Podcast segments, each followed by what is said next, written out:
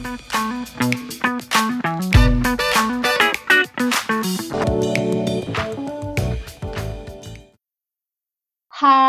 ya teman-teman sipil dan semua pendengar yang lagi dengerin podcast kita kali ini, kenalan dulu kalian. Nama gue Hana. Nama gue Intan.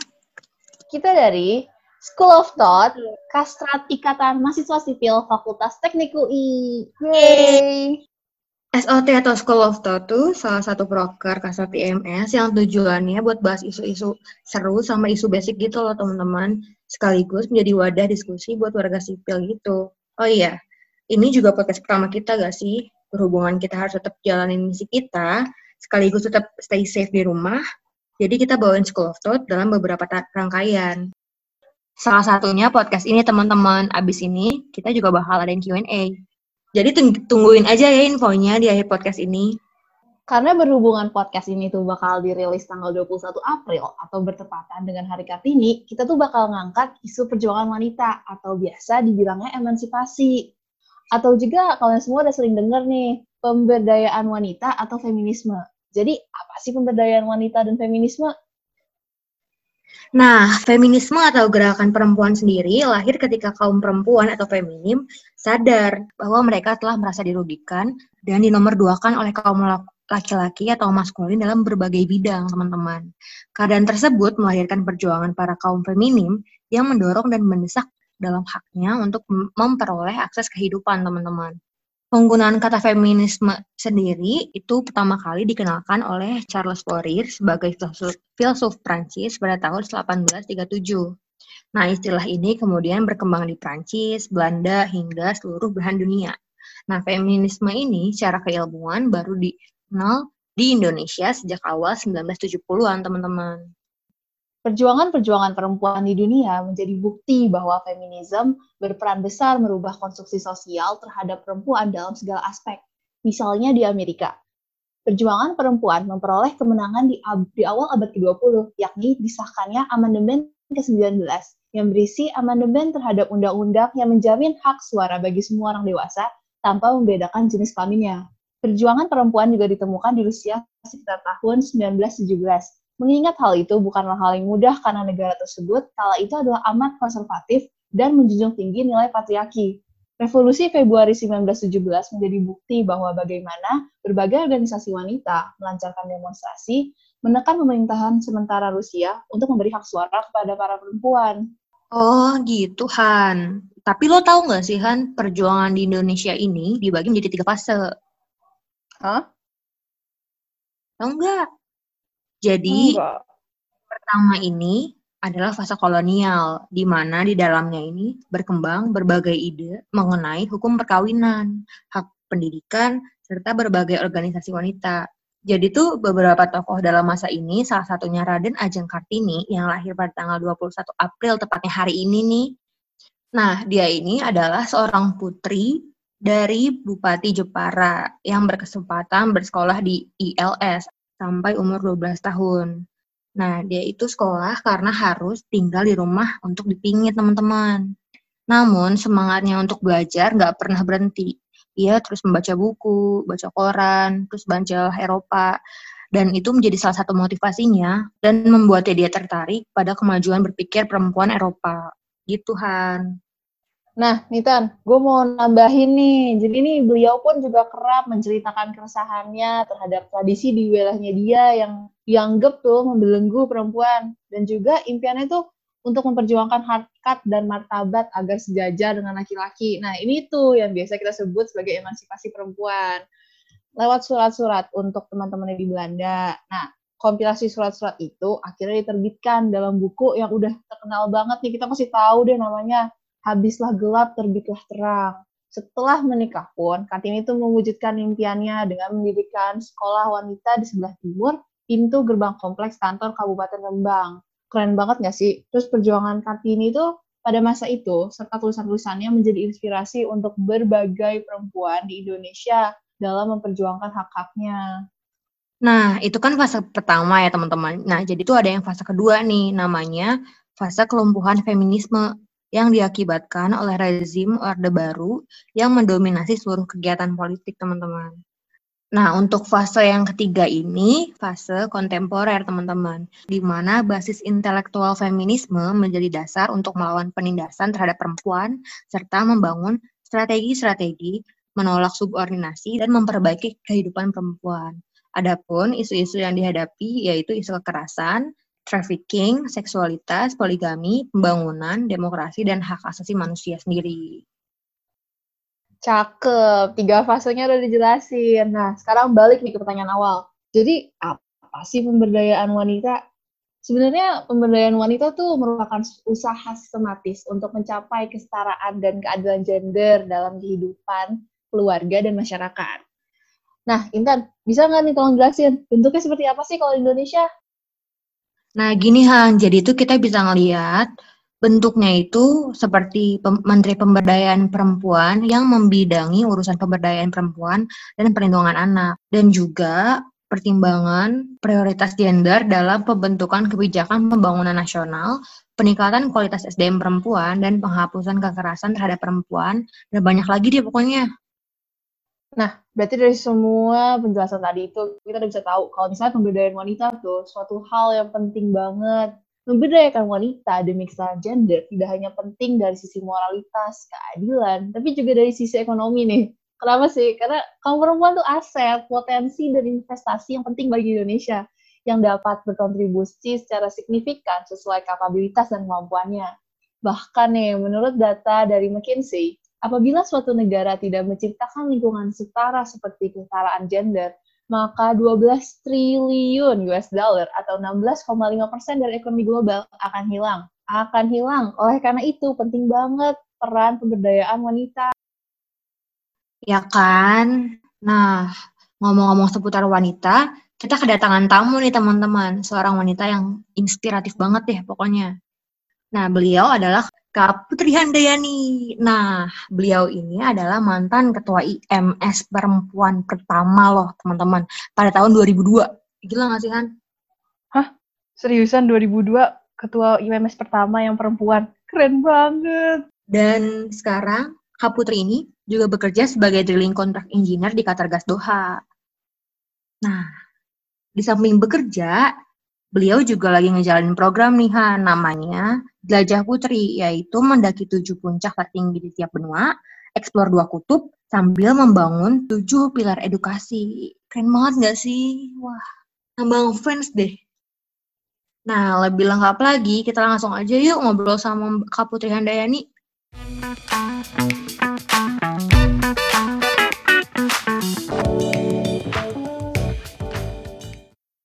Kak Halo. Putri. Halo, Kak. Halo. Kak, kakak kabarnya gimana nih kak? Baik, alhamdulillah di rumah aja, kerja dari rumah. Lagi sibuk apa sih kak ini di ya. tengah-tengah wabah COVID-19 ini? Ada agenda uh, yang ketunda-tunda gitu nggak? Oh banyak banget gitu, tapi uh, yang jelas sekarang fokusnya kerja, karena kan biasanya uh, Kak Putri itu kan sekarang kerjanya rotasi gitu. Biasanya 28 hari kerja di Doha di Qatar, terus 28 hari itu pulang ke Indonesia melakukan semua hobi mountaineering dan beberapa uh, yayasan sosial yang kita lagi rintis bersama teman-teman. Uh, cuman karena sekarang lagi corona dan gak boleh travel, jadi kerjaan yang di Doha juga kerjanya dari sini dari Jakarta. Sama juga uh, beberapa PR uh, dengan teman-teman di yayasan juga uh, ya sama sama juga kayak kerja gitu dikerjainnya work from home, uh, video conference meeting gitu. Oh ya nih kak, um, mm -hmm. jadi kami sebenarnya kepo banget sama kakak yang pernah jadi ketua IMS perempuan pertama, mm-hmm. apalagi ketika kakak bilang kalau di angkatan kakak tuh ada 120-an dan mm-hmm. ceweknya tuh 16 yeah. gitu. Nah, gimana sih kan prosesnya kakak buat jadi ketua itu? Nah, jadi uh, sejak masuk kuliah tahun 2000 itu memang udah aktif di organisasi, tapi memang levelnya bantu-bantu di kepanitiaan, baik di sipil atau di tingkatan teknik gitu. Cuman memang dinamikanya itu agak beda, karena tahun 1998 itu kan kita ada reformasi ya, jatuhnya Presiden Soeharto waktu itu. Jadi walaupun 98 itu yang chaos besar-besaran, tapi di tahun-tahun berikutnya itu masih banyak uh, mahasiswa yang turun ke jalan gitu, terutama tentang uh, kalau di kita isu ada banyak isunya, tapi kalau di kita itu yang sering itu pendidikan. Karena apa imbasnya waktu itu ketika 98 reformasi, subsidi pendidikannya itu dicabut yang 20%. Nah, jadi uh, imbasnya ke kita uang kuliah itu naik tiga kali lipat dari yang biasanya gitu. Jadi contohnya waktu zaman Kaputri dulu biasanya rata-rata satu semester itu cuma 500 ribu di teknik. Terus waktu Kaputri masuk jadi bayarnya satu juta setengah gitu kan tiga. Pada saat itu 99 sama 2000 malah ada banyak mahasiswa-mahasiswa yang daftar ulang pun takut karena mahalnya uang kuliah gitu sejak subsidi pendidikan itu dicabut. Nah, jadi memang Kaputri waktu awal-awal masuk kuliah karena sudah mengalami sendiri banyak hal seperti itu, lebih banyak waktu itu fokus di uh, bidang pendidikan ngebantuin gitu jalurnya bagaimana supaya anak-anak yang memang membutuhkan bisa dapat keringanan uang kuliah karena dulu itu bingung gitu. Jadi kita mau daftar ulang terus nyari nyari-nyari keringanan terus ke banyak dilempar-lempar gitu loh. Jadi banyak yang oke okay, dari fakultas terus ke uh, rektorat gitu. Jadi banyak nggak jelas caranya gitu ya itu dua tahun pertama memang banyak bareng teman-teman di uh, BEM teknik ngebantuin ngebantuin senior uh, untuk hal-hal seperti itu gitu. Siapa sih sebenarnya yang butuh keringanan? Prosesnya seperti apa? Terus ke mana gitu. Jadi kita lebih ke advokasi uh, uh, dan ngebantuin gitu. Uh, terus setelah dua tahun itu ya seperti biasa pemilihan gitu ya uh, biasanya sih udah kelihatan dari tahun-tahun pertama siapa eh, orang-orang yang memang dia punya passion di organisasi dengan motivasi yang berbeda gitu kan. Uh, nah jadi alhamdulillah waktu itu Kak Putri banyak disupport sama teman-teman untuk jadi uh, ketua gitu kan. Nah, terus ya biasa ngobrol sana sini sebenarnya apa sih yang dibutuhkan oleh uh, sipil gitu kan itu akhirnya karena banyak dukungan juga oke okay, yuk maju gitu. Uh, waktu itu kita ada tiga kandidatnya dua cowok satu cewek dan alhamdulillah terpilih. Jadi uh, uh, waktu itu masa jabatan 2002-2003 ya satu tahun. Nah, begitu. Nah setelah satu tahun itu di ikatan mahasiswa sipil baru tahun berikutnya jadi kandidat ketua bem teknik. Itu juga kita tiga waktu itu calonnya dua cowok satu cewek uh, uh, sayangnya kalah jadinya waktu itu yang kedua suaranya tapi tetap ikut di eh, BEM teknik ya jadi ketua bidang sosial kemasyarakatan waktu itu jadi yang semua kersos hitanan massal ngajar di pinggir sungai uh, itu ada banyak program-program kita Wah, Kalau baru tahu tuh yang BEM ya Iya, yang oh, iya. itu keren banget sih. Iya, itu keren banget sih, Kak. ya, makasih, makasih. Iya, waktu itu kalau nggak salah kandidat pertama yang perempuan juga. Uh, abis itu nggak ada lagi ya? Wow. Uh, uh. uh, kalau BEM kurang tahu sih kak, iya. Kak Putri pun mungkin dulu belum bisa mengartikulasi secara baik gitu kan, tapi sebenarnya kan kita sangat butuh apa ya uh, a sense of belonging, feels like you fit somewhere gitu kan ya. Nah kebetulan memang waktu itu untuk Kak Putri itu di kegiatan kemahasiswaan gitu ya itu tadi Kak Putri bilang sebenarnya kan macam-macam different strokes for different folks gitu ya. Dan kebetulan Kak Putri ngerasanya fit banget di kegiatan kegiatan-kegiatan kemahasiswaan itu gitu. Jadilah dari masuk sampai lulus nggak pernah berhenti dari kemahasiswaan. Kak uh, hmm. jadi kakak emang dari ngelihatnya tuh alasan kakak itu dari mahasiswanya langsung ya. Jadi emang beneran kakak punya sense of belonging di kemahasiswaan tersebut dan berusaha untuk jadi ketua untuk memberikan yang terbaik lagi untuk mahasiswa-mahasiswanya. Benar, karena sebenarnya uh, apa ya partisipasi kita itu penting, tapi kalau misalnya memang kita bisa ambil peran dan tanggung jawab yang lebih, kenapa tidak gitu ya? Karena kan nggak semua orang memang uh, mau dan mampu gitu. Banyak mungkin yang mampu tapi nggak mau gitu, atau banyak yang mau tapi nggak mampu gitu. Nanda. Kalau misalnya kita memang mau dan mampu, uh, itu satu yang harus kita coba lah gitu kan ya. Oh ya kak, waktu itu tuh sulit nggak sih kak menyandang predikat ketua YMS perempuan yang pertama? Kayak apa sih gitu kak tantangan-tantangannya? Mungkin lebih banyak tantangannya itu ketika kampanye gitu kan ya, hmm. ya, karena memang di teknik itu bukan cuma jurusan sipil, seluruh teknik itu tidak ada uh, ketua ikatan mahasiswa yang perempuan karena memang hmm. secara uh, statistik pun kita kan lebih banyak laki-laki. Jadi semua jurusan waktu itu kecuali arsitek dan teknik industri um, kebanyakan laki-laki. Jadi mungkin average-nya aja seluruh teknik cuman 15 sampai 20 persen kan gitu perempuan. Nah, hmm. Jadi uh, susahnya itu ya memang apalagi dulu gitu ya. Dua, aduh 2000 itu udah 20 tahun ya lo astagfirullah. jadi ingat umur. tahun awal tahun 2000 itu kita ya masih uh, mungkin sampai sekarang juga masih ada sedikit um, uh, stigma-stigma yang apa ya itu perempuan itu apalagi di negara kita gitu perempuan itu kok yes. Iya. kayaknya agak tabu untuk jadi pemimpin iya. gitu kan Tuh, ya. Setuju, setuju. Stigmanya oh, masih jadi, kuat sampai sekarang juga masih kuat. Iya. Iya, terus kan tadi kan kakak bilang ya kak, ada yang meragukan kapabilitas kakak beberapa orang. Terus sih kakak mena hmm. menanggapi mereka itu seperti apa sih kak? Sebenarnya pertama-tama uh, cara dia menunggu, menunjukkan keraguan itu seperti apa gitu ya kan? Kalau misalnya dia cuman pasif agresif nggak pernah ada ngobrol ya kita nggak usah diapa-apain yang penting kita fokus kerja gitu. Tapi kalau memang itu mengemukakan pendapatnya misalnya ketika kampanye di situ yang harus kita punya dialog gitu ya kan? Pada akhirnya kan komunikasi yang penting gitu kan? Kan kita harus tahu kenapa orang meragukan gitu. Kalau misalnya meragukannya karena misalnya dilihat oh kemarin ikut ini kalau tataran mahasiswa ya kemarin ikut kepanitiaan itu kok yang bagian ini kayaknya evaluasinya nggak bagus. Nah kalau itu itu nggak apa-apa kita minta aja feedbacknya gitu ya kan. Cuman hmm. memang uh, mungkin sekarang kalau ngelihat ke belakang lebih gampang ngomongnya ya iya.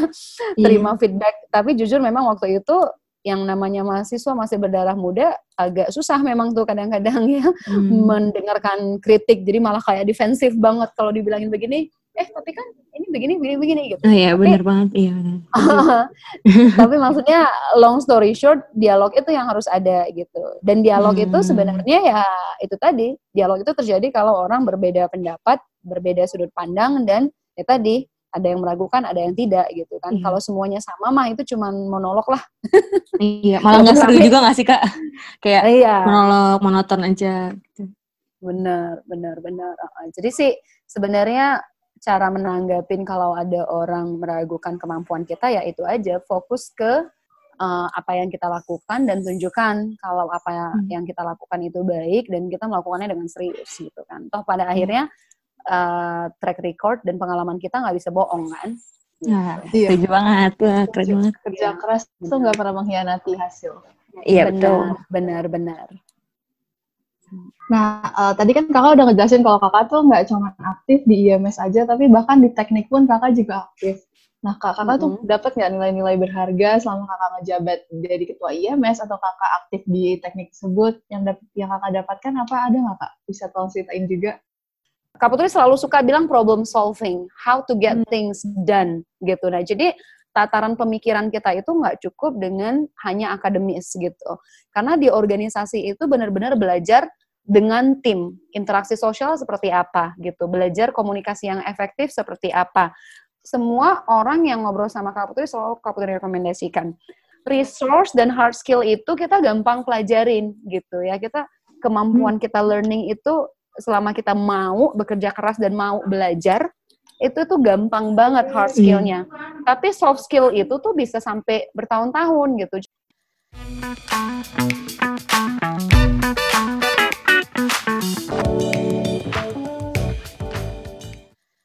Oh ya kak, tadi kan kakak udah ngomong ya kayak kakak itu kerja di kontr uh, drilling contract engineer di Qatar Doha, ya kan kak? Mm -hmm. Ya, yeah. boleh ceritain gak sih kak uh, bagaimana kakak tuh bisa kerja di situ gitu sampai saat ini? Iya, jadi dulu waktu lulus teknik sipil, uh, mm tuh Kak Putri lulusnya 2004 ya. Jadi semester 7 tuh udah yeah. Iya.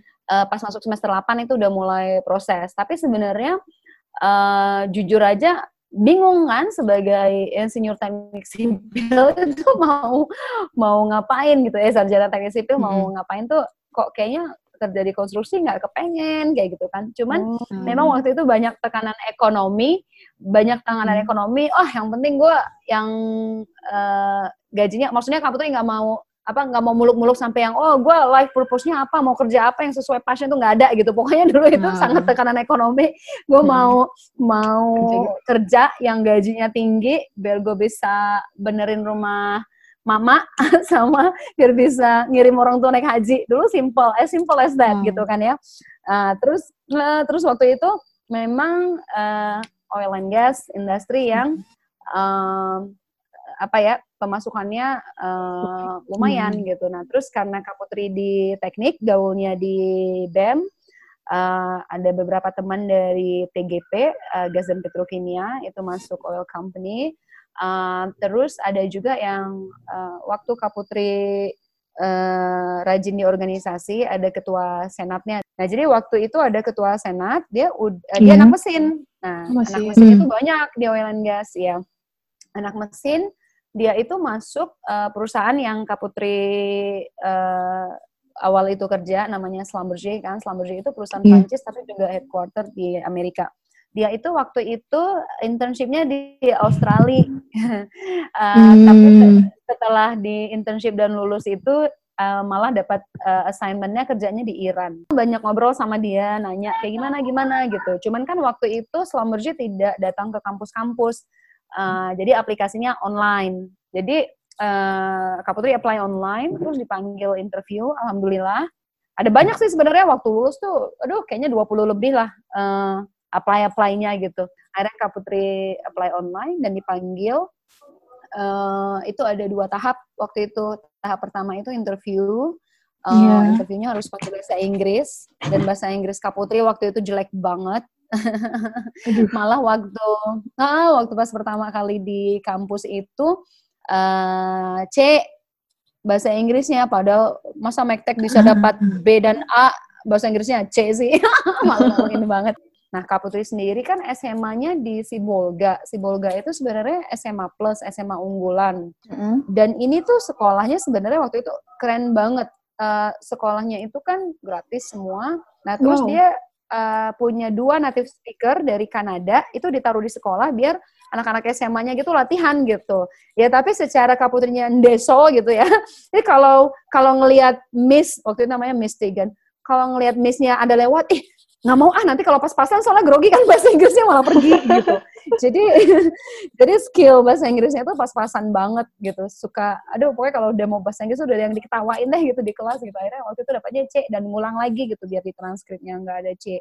Tapi waktu interview sama Schlumberger itu memang uh, itu salah satu kelemahannya gitu bahasa Inggris Kapolri itu jelek banget Uh, tapi ya udahlah bodoh lah gitu ya. Yang penting pede aja lah ngomong lah gitu. Uh, interview pertama lewat terus uh, interview kedua itu dia prosesnya dari pagi sampai malam. Jadi kita dari wow. uh, uh, jadi dari breakfast lunch dinner gitu kan itu semua ada. Dan syaratnya itu uh, ya itu nggak boleh pakai bahasa Indonesia sama sekali gitu. Walaupun mm -mm, uh, kalau Schlumberger kan dia international corporations. Jadi walaupun HR timnya itu orang Indonesia tapi kan dia selalu bawa oh ini loh ada field engineer dari mana oh ini loh ada manager yang dari mana gitu kan. Jadi kalau pas hmm. uh, breakfast lunch sama dinnernya itu kita selalu harus mingle gitu kan harus mingle dan itu harus pakai bahasa Inggris semua gitu. Dalam prosesnya pun kayak gitu. Jadi seharian itu ada yang kayak uh, itu kan dia secara grup semuanya. Jadi kayak uh,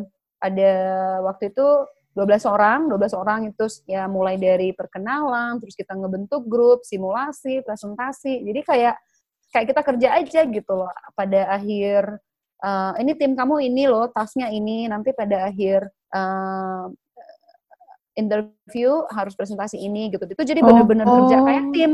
Uh -uh, gitu. Jadi nggak ya pada akhirnya kan kayak ya kalau kayak kita apa yang Tut Uri Handayani apa di awalnya yang ini Ki Hajar Dewantara? Ya kalau kita di depan kita memimpin. Kalau kita di tengah jadilah uh, tim member yang baik. Kalau kita di belakang kita mah ngepush dan motivasi orang gitu. Jadi itu benar-benar dilihat uh, tim dinamiknya gitu. Uh, terus ya udah uh, alhamdulillah habis itu uh, Kak Putri diterima itu langsung international assignment waktu itu di Qatar hmm. gitu.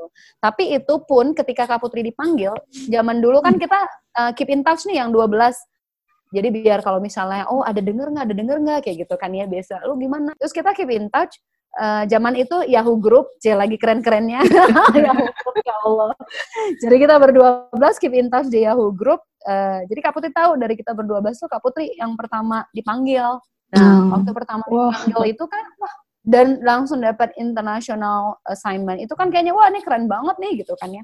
Nggak taunya waktu Kak Putri datang, itu rekruternya itu langsung straightforward banget. Dia bilang, um, amongst the 12 your English was the worst. There are thousands people line up for this job, so either you make it in six months or you're out. Uh, Kak Putri itu langsung yang, jadi tuh Iya, ya challenging waktu itu gitu masalah bahasa gitu. Cuman alhamdulillah hmm. Uh, setelah dikirim uh, ke Qatar, ya namanya hmm. kita dipaksa setiap hari untuk baca bahasa Inggris, bicara bahasa Inggris dan mendengarkan mm-hmm. bahasa Inggris, uh, lama-lama alhamdulillah baik gitu. Lalu lingkungan kerjanya itu yang tadi udah kakak sebutin tuh ramah nggak sih kak bagi perempuan? Uh, jadi waktu Kak Putri masuk itu, Kak Putri itu kan jadi field engineer di uh, nama segmen itu drilling and measurement. Jadi memang mm -hmm. uh, Kak Putri di offshore di Qatar itu uh, 80% mm. per tahunnya itu itu pasti di tengah laut gitu. Oh. Uh, mm. Ya itu challenging banget karena uh, kalau di offshore itu satu rig biasanya sekitar 75 sampai 125 orang tergantung di operationsnya apa dan seringnya tuh Putri perempuan sendiri. Dan saat itu tahun 2004 uh, bahkan lebih challenging lagi karena jadi dulu itu kita dalam satu minggu cuman dapat lima menit untuk calling ke rumah gitu. Jadi Kak Putri harus ke, oh harus ke situ gitu ya. Harus ke hmm. radio room, uh, terus dapat lima menit jatah untuk nelfon karena dia mahal gitu yep. kan ya. Uh, sistem sistem radio satu lagi gitu. Uh, itu satu uh, apa ya uh, the fact that we are in the middle of nowhere gitu itu aja udah susah gitu kan nah, terus cewek sendiri gitu uh, cewek sendiri ini kan susahnya pertama itu dari segi fasilitas gitu ya. Kita tidak mau dibeda-bedakan tapi bukan berarti kita sama kan sama kayak uh, toilet di tempat umum. Betul, gitu. betul. Kan tetap harus ada toilet perempuan dan toilet laki-laki. Yeah. Gitu. Nah, tapi masalahnya kalau offshore itu dia tidak nggak nggak bisa sefancy itu karena kan space-nya hmm. sangat limited gitu kan ya. Dan kalau cowok-cowok itu kan suka ngasal ya, udah deh dia masuk mandi eh, keluar pakai anduk dia bodoh aja gitu di kamar. Oh, iya. Kalau kita kan nggak bisa kayak gitu, iya, jadi lama iya, di kamar mandinya gitu. Jadi uh, satu sisi, aduh mau lama nggak bisa, tapi nggak lama juga istilahnya kita ganti bajunya aja harus di dalam kayak gitu. Jadi mm-hmm. yang kayak gitu-gitu suka nggak comfort gitu. Nah terus mm. Itu satu fasilitas diakomodasi. Terus uh, kalau di offshore itu ada kayak ruang ganti, karena kan kita selalu pakai kofol keluar.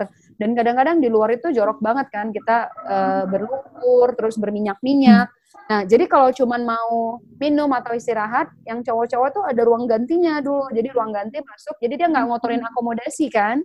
Gitu, yeah. ada kayak changing room gitu, ganti dulu yang yeah. kotor pakai terus masuk. Nah, itu kan Kak Putri nggak punya gitu kan sebagai perempuan dia nggak ada yang terpisah gitu. Jadi harus oh muter-muter ke mana gitu. Terus aduh ribet lah ini taruh sini gitu. Jadi sebuah perjuangan jadi, ya Uh, uh, iya. Jadi sebenarnya dari dari segi fasilitas itu dia tidak mengakomodasi untuk perempuan. Hmm. Uh, Kakak di offshore berapa tahun kak? Empat tahun.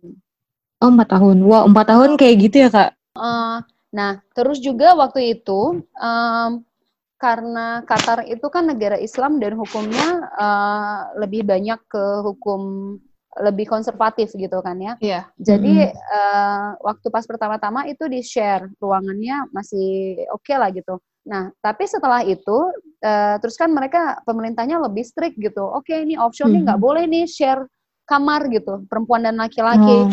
Nah cuman pada akhirnya gini uh, kan kayak Kak Putri perempuan sendiri. Kalau misalnya uh, Kak Putri harus masuk dan pakai ruangan itu sendiri, mereka kan rugi, nggak bisa ngirim personel yang tiga orang lagi. Nah, jadi selama itu cara mengatasinya gini, dia satu rig, dia kirim cewek semua. Wow, langsung. Nih krunya oh. kirimin, nih tiga orang nih kru dia cewek semua. Jadi kan kita bertiga bisa pakai satu kamar. Kalau yang kebuang yeah, cuma yeah. satu kan kliennya masih nge-consider oke okay, gitu. Nah, akhirnya kita punya uh, girls rig gitu. Jadi orang-orang tahu oh ini tim ini nih girls team gitu. Wah, dan mm -hmm. itu tuh ini loh uh, biasanya kalau zaman Kak Putri dulu kita tuh sering dapat award mm -hmm. gitu. Kak Putri sendiri alhamdulillah wow. waktu jadi engineer Kak Putri dapat dua kali awardnya dua tahun berturut-turut.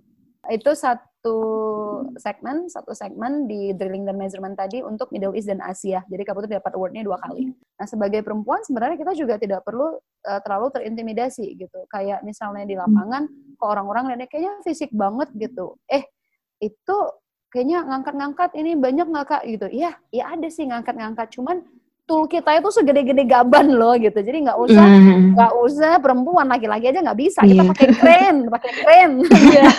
tool yang banyak gitu kan ya. Dan kalau misalnya kita nggak mampu juga ya nggak apa-apa, just ask for help gitu ya kan. Gitu. Kalau kita nggak bisa ngangkat sendiri, uh, apa minta tolong Minta. sama orang lain gitu. Minta Nah kelebihannya perempuan, kalau perempuan itu biasanya nggak malu minta tolong. Jadi malah Oh, lebih cepat oh gitu iya, selesai benar. kerjanya. Iya, Cowok iya. gengsinya, cowok gengsinya gitu. Nah jadi jadi maksudnya eh, ada beberapa itu orang memandangnya, wah ini kayaknya cowok banget gitu. Kita lupa bahwa kita pun banyak kualitas-kualitas yang eh, sebenarnya itu harusnya dipandang sebagai strength. Yang as simple as Hmm. asking for help itu is not a weakness. Itu tuh realize kita itu bisanya di mana dan nggak malu minta tolong itu aja satu kualitas yang sebenarnya itu strength, brave bukan Hmm. weakness loh gitu. Mungkin kalau dulu tuh kelihatannya Iya. lemah banget sih gitu. No, no, it's Iya, not like that gitu kan. Uh-uh. Mm-mm. Dan itu eh ya itu tadi kamu bilang itu banyak banget kualitas kita yang bisa dipakai untuk dalam field-field kayak gini gitu. Jadi nggak nggak usah terintimidasi dan jangan membatasi diri gitu. Hanya karena dari luarnya kelihatan wah susah banget gitu. kalau rig itu kan 24 hours operations-nya gitu ya. Jadi kalau misalnya ada Mm-mm. critical operations yang terjadi waktu shift Kaputri ya dikerjain di shift Kaputri. Tapi ada beberapa critical operations yang terjadinya bukan di shift Kaputri, Kaputri juga harus bangun gitu ya kan. Eh, Hmm. jadi kadang-kadang mungkin ya eh, ya itu pressure tadi kita capek, terus ada banyak critical operations, omongan-omongan yang kayak gitu itu kadang ah gampang banget nge lit fire gitu Iya. kan. Ah, jadi tuh dulu ya kayak gitu. Jadi masih ada nangis-nangisnya juga itu ada dulu gitu. Kayaknya wah deh gue sedih banget sih di kayak gituin gitu. Cuman pada akhirnya ya kayak Kak Putih bilang tadi kalau kita fokus untuk melakukan yang terbaik di pekerjaan kita, pada akhirnya orang-orang akan diam dan nggak bisa ngomong apa-apa gitu kan. Uh, jadi salah satu example yang Kak Putri suka bawa itu ya itu Kak Putri uh, perempuan kok gitu dari Indonesia yang waktu itu juga bahasa Inggrisnya sangat terbatas. But at the end of the day, during the four years in Qatar, I get two awards. So I'm probably the only one engineer that left the first location with two awards gitu kan ya. Jadi uh, in, insya Allah bisa gitu.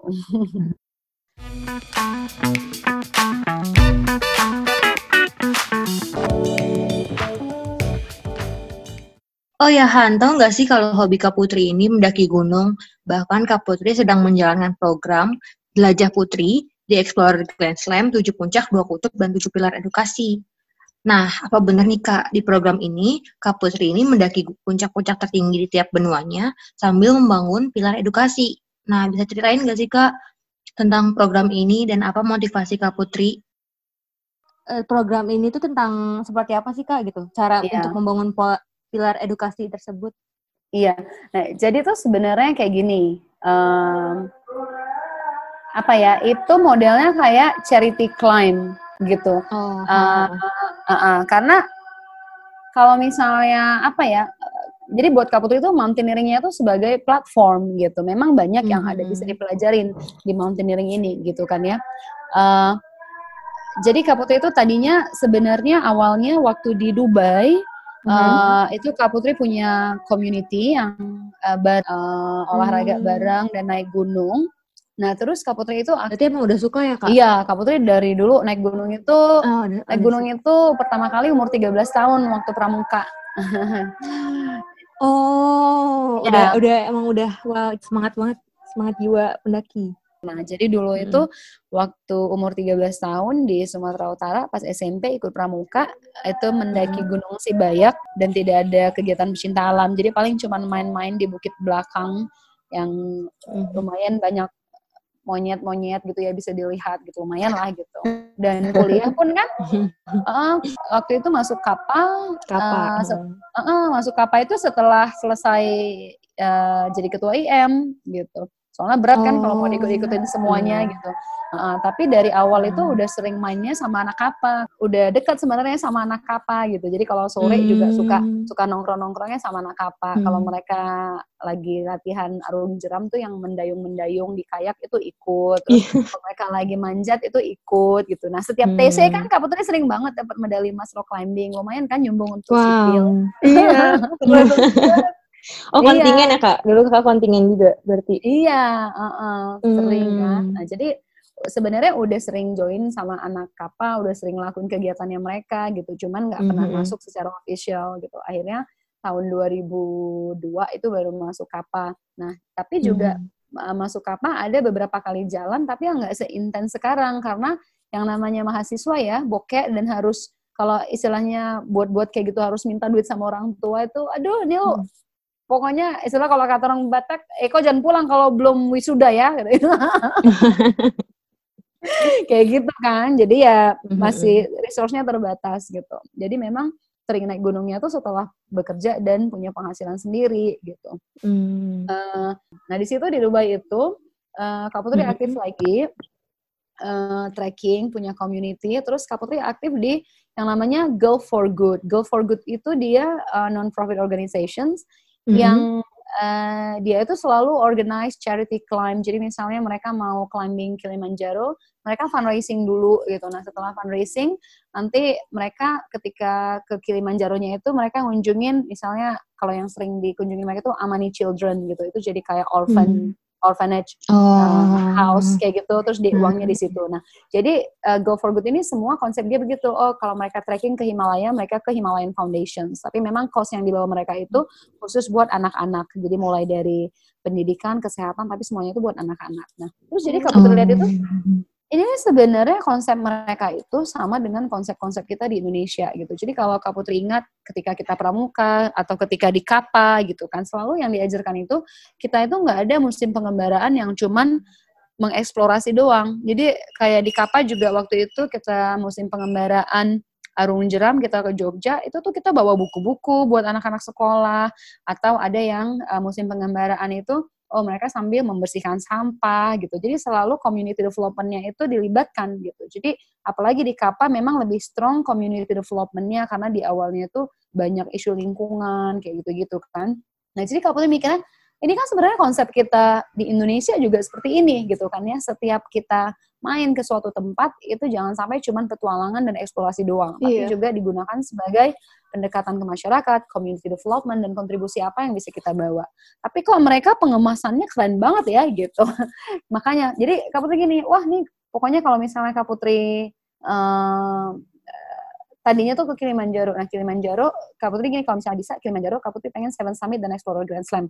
Eh, tapi itu kan such a big project gitu ya, such a big feat gitu. Nah, kayaknya sayang kalau big feat ini cuma dipakai buat mendaki gitu. I need to use it as a platform. I need to use it to voice something gitu. Dan cause yang Kak Putri sangat believe ini tuh ya memang education dan empowerment of women gitu. Uh, empowerment of women karena pengalaman Kak Putri yang so far kayak dari engineering, uh, ceweknya sedikit, terus bekerja di uh, bidang yang memang sangat didominasi oleh laki-laki gitu. Terus uh, pendidikannya everyone knows that's probably the best thing that you could invest on. Dan sama juga dengan kondisi Kak Putri yang dari desa di Sumatera Utara, uh, secara ekonomi juga dulu hidupnya berkekurangan, dan di desa itu Kak Putri juga lihat gitu ya, masih banyak yang tidak mengecap pendidikan yang layak dan secara ekonomi jadinya masih susah juga sampai sekarang masih banyak uh, bahkan gitu kan. Nah, jadi memang itu cause yang sangat Kak Putri uh, believe in gitu. Nah, akhirnya Jelajah Putri ini sebenarnya untuk konsep itu. Nah, tadinya di Dubai Iya. itu Kak Putri kolaborasi sama beberapa teman-teman. Itu dia itu konsepnya sebenarnya uh, kita itu seven seven seven gitu. Jadi ada seven women Hmm. yang uh, uh, dari uh, across seven continent kecuali Antartika uh, climbing summit uh, seven school gitu kan. Wow. Jadi wow. uh, jadi jadi niatnya itu waktu itu uh, kayak Kak Putri kan mewakili benua Australasia, jadi Kak Putri take care of Papua yang Seven Summit-nya di Papua. Jadi kepengennya setiap kita Seven Summit di satu gunung itu kita ngelakuin apa di situ gitu kan ya. Uh, nah waktu itu uh, ada yang dari Amerika, nah jadi rencana kalau kita ke Denali, apa yang tertinggi di situ, terus kita ngelakuin sesuatu di situ. Terus ada yang dari Afrika, ada yang dari Eropa gitu. Jadi kita maunya tuh yang uh, yang internasional tuh mewakili dari Hmm. mana gitu. Dan bahkan sempat uh, uh, setelah mulai-mulai bikin uh, ngekonsep project, bikin proposal, sempat ngobrol, itu kita sempat kolaborasi sama ada perusahaan Kanada waktu itu di Dubai. Nah, jadi Oh. perusahaan uh, perusahaan Kanada ini waktu itu sering uh, uh, jadi vendornya United Nations and Red Cross gitu. Jadi lebih kayak disaster relief, kayak yang Haiti uh, waktu itu ada tsunami gitu ya. Jadi mereka nge-build gitu. Dan itu benar-benar jadi um, disaster relief itu mereka untuk uh, bisa bikin sekolah, bisa bikin tempat pengungsian yang dia sangat sangat sangat jauh lebih layak daripada terpal-terpal yang biasa kita lihat gitu kan. Jadi kolaborasi sama itu gitu. Nah, cuman memang ini kan project yang sangat besar gitu. Akhirnya ada berbagai macam personal professional reasons uh, mundur teratur satu-satu gitu timnya gitu akhirnya Kak Putri sendiri gitu memang agak susah memang oh, yang menginisiasi itu Kak Putri dan timnya yang lain ya itu tadi dengan berbagai reason jadi yang Nah, cuman kok Kak Putri kayaknya nggak rela gitu kalau yang lainnya berhenti dan Kak Putri ikut berhenti. This is something that I really want to hmm. continue gitu kan. Uh, akhirnya Kak Putri itu yang memutuskan berhenti dan pulang ke Indonesia karena kan mm. masih, masih pakai konsep awal charity climb mm. dan waktu itu kan memang uh, daerah yang Kak Putri in charge kan yang di Papua gitu kan ya dari tim hmm. kita. Mm. Udah jadi uh, projectnya itu di alter dan fokusnya yang fokus awal Kaputri tadi yang Papua gitu kan. Mm. Uh -uh. Uh, terus kan di Indonesia itu uh, seperti apa ya secara natural gitu ya. Uh, Kak Putri punya proposal, punya project, uh, ngedeketin senior-senior dari kata, mm. dari teknik gitu. Terus lama-lama uh, dengar sampai ke Iluni UI, uh, mm terus dipanggil sama Iluni UI disuruh presentasi dan akhirnya diminta uh, kolaborasi dan kesediaannya untuk di bawah bendera Iluni UI gitu. Nah, jadi proyek Jelajah Putri itu sekarang secara hmm. uh, dijalankan di bawah Iluni UI gitu. Alhamdulillah gitu. hmm. gitu banyak oh, jadi dan kebantu. Udah hmm. masuk ke Iluni UI ya sebenarnya. Iya, uh -uh. jadi kayak hmm. itu di bawah Iluni UI kan semuanya gitu. Uh, kalau lihat di Instagram Jelajah Putri juga kan ada beberapa ini pakai logo Indonesia. Nah, itu sangat, oh iya. Mm, jadi itu sangat kebantu banget kayak gitu karena juga kayak di Papua itu mm-hmm. uh, uh, kan dibantu sama ketua Iluni UI chapter Papua untuk survei apa segala kayak gitu kan. Cuman memang uh, project di Papuanya itu masih ketunda sampai sekarang. Waktu itu pernah sampai ke sana tapi mereka ada konflik sebelum pilkada. Setelah itu ada konflik oh iya benar. sebelum pemilihan presiden. Karena memang lokasinya itu lokasi yang sering konflik. Masih ada OPM atau kelompok bersenjata hmm. ya sekarang. Uh, jadi masih yeah. belum tercapai lah mimpi itu gitu. Tapi secara konsep itu sebenarnya uh, it's all it's not only about climbing gitu it's about education mm and empowerment of women gitu. Jadi um, uh, itu yang mau disebarkan gitu. Nah proyek sosial hmm. yang kita yang kita pengen bikin itu kan sebenarnya pengen bikin sekolah alam di Papua gitu. Nah ini yang belum kesampaian oh. tapi uh, tapi uh, work behind the screen-nya tetap kita lakukan gitu. Konsepnya seperti hmm. apa terus kayak untuk survei gitu. Jadi mudah-mudahan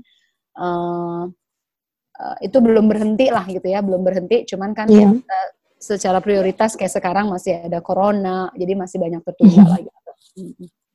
Uh, Wah, udah banyak banget ya hal yang kakak lakuin dan berarti juga harusnya dari kakak jadi ketua, kakak banyak hmm. aktif di teknik, habis itu kakak kerja di luar negeri dan kakak bisa juga membuat program jelajah putri ini kan banyak banget hal yang kakak lakuin dan hmm. akan ada banyak banget hal yang juga harus kakak korbankan kak. Kira-kira apa aja hmm. harus korbankan tuh untuk ngelakuin semua itu? Uh, dikorbankan itu pertama uh, waktu untuk hal-hal yang tidak uh, mendukung tujuan kamu gitu ya like at the end we only have so much time gitu tapi kita punya hundred things we wanna do gitu jadi benar-benar harus buat prioritas kayak like at the end you really have to know your priority terus uh, a simple questionnya gitu aja like does it really help uh, for you to achieve your goal gitu. Bukan berarti selfish ya, but you really have to learn how to say no. Karena kebanyakan tuh kan kita suka, aduh nggak enak nih nanti kalau misalnya nggak mau dibilang sombong. Iya, Padahal ngebayangin gitu. ya, that you can't have uh, 500 important people, you know what I mean gitu ya. Kalau yang penting ya ya penting aja. Kalau misalnya 500 penting tuh itu mah udah nggak penting lagi gitu kan ya. Nah jadi kalau itu ya mesti belajar gitu prioritasnya apa dan belajar untuk say no-nya itu sangat susah memang kadang-kadang gitu. It's, it almost feels like you're missing out gitu ya. Lo Iya. kan nggak mau ngerasa Mia Mia missing in action gitu ya. Jadi ya itu sebenarnya pengorbanan eh, waktu main gitu kan ya gitu. Di alter aja kegiatannya itu yang memang nge-support goals kamu gitu.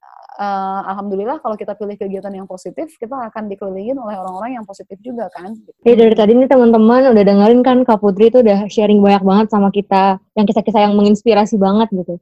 Jadi makasih banget ya Kak Putri udah nyempetin waktunya untuk datang ke, ke, ke podcast kita kali ini.